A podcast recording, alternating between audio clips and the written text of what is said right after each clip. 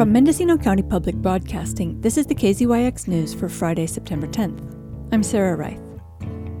Public Health reported three more deaths from COVID 19 this week, all of them under 50, all of them unvaccinated. The youngest was a 36 year old woman from Ukiah. A 43 year old Covelo man and a 47 year old man from Ukiah also succumbed. And the county reported 77 new cases yesterday. Program Director Alicia Bales spoke with Public Health Officer Dr. Andy Coren yesterday afternoon when there was only one available ICU bed in the entire county. Hospital is very crowded. They did get an extra respiratory therapist that was very, very needed, and they still have, uh, they are still reaching out to get another respiratory therapist. Throughout the country, the registries that we could depend on in December, they're just all dried up.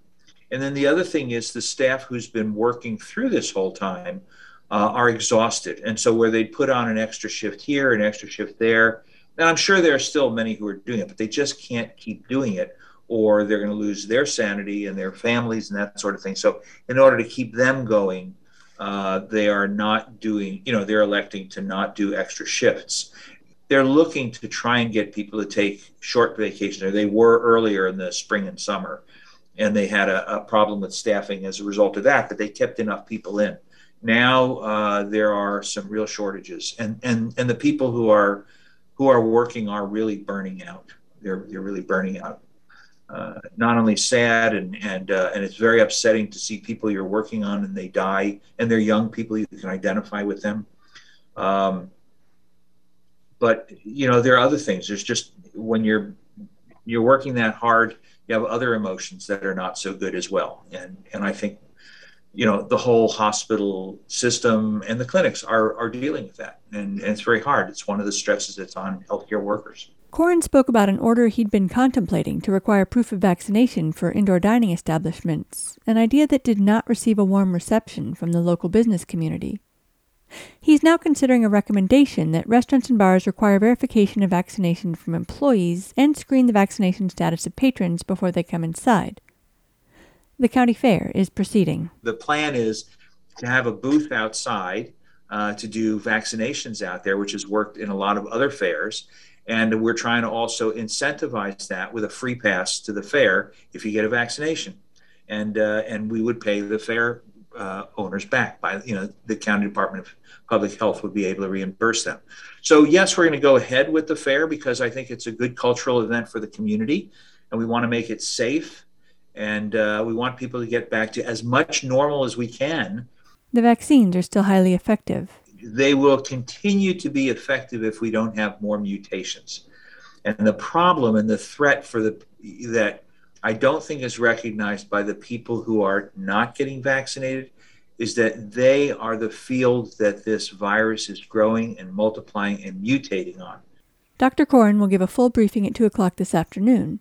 We won't be airing it here, but you can catch it on the Mendocino County YouTube channel or Facebook page. School is back to in person learning, and the Ukiah Unified School District Board of Trustees met in person at their office in Ukiah last night, though the public was not in attendance. One item that's been in the works since well before the pandemic is an effort to offload surplus properties that used to be schools. Two decommissioned schools in Hopland and Redwood Valley were declared surplus in 2018. Last night, the board voted unanimously to begin the process to exchange the Redwood Valley property with GMB Realty, an Oakland based company run by Gary Breen of Hopland Winery Campovida and Emerald Sun, a multi use cannabis facility on the south end of Ukiah. Steve Barrickman, the school district's chief business officer, explained the process of exchanging rather than selling the property. So, what is an exchange agreement? It's really hard for school districts to sell property. The state really doesn't want us doing that. There is a way where we can exchange property, though, that is much simpler. It's much cleaner, it's much easier, and theoretically, it's much more expeditious. What's going to happen is we find a buyer who wants our property. We're going to find a property we want. They're going to acquire that property. Then we're going to do an exchange or a trade. That's the term exchange agreement. Uh, this property could be for a future school site, it could be a revenue producing property for the district, or it could be property for other district uses. It could be another warehouse or a tech center or things like that. Two Redwood Valley residents called in to object, including Estelle Clifton, who said the site at 700 School Way is prime real estate. That's a really large chunk of land in an ideal location. That was donated for the community benefit. And I realize the challenges that uh, the dilapidated structure presents with non-compliant materials and ADA issues, but there's no recouping that kind of a loss. Barackman said the costs of rehabilitating the property would be prohibitive. I can tell you now the cost would be astronomical and the ADA requirements would be insane. Uh, that is not a flat campus. If you'll recall, we looked at the cost of recommissioning Hopland not that long ago. For a much smaller, much flatter campus, it was well over $3 million. I would think it would be five, eight, ten times that amount to try to recommission that site, if that was where we needed a site anyway. Trustee B. Arkin said the board has explored other options, to no avail. It's not okay to keep the building there just because it's a wonderful memory, she said. Trustees hope the property will be used for housing, and Chair Megan Van Sant sought to assure the public of one condition. The property could not be used for cannabis related purposes, which the buyer agreed to.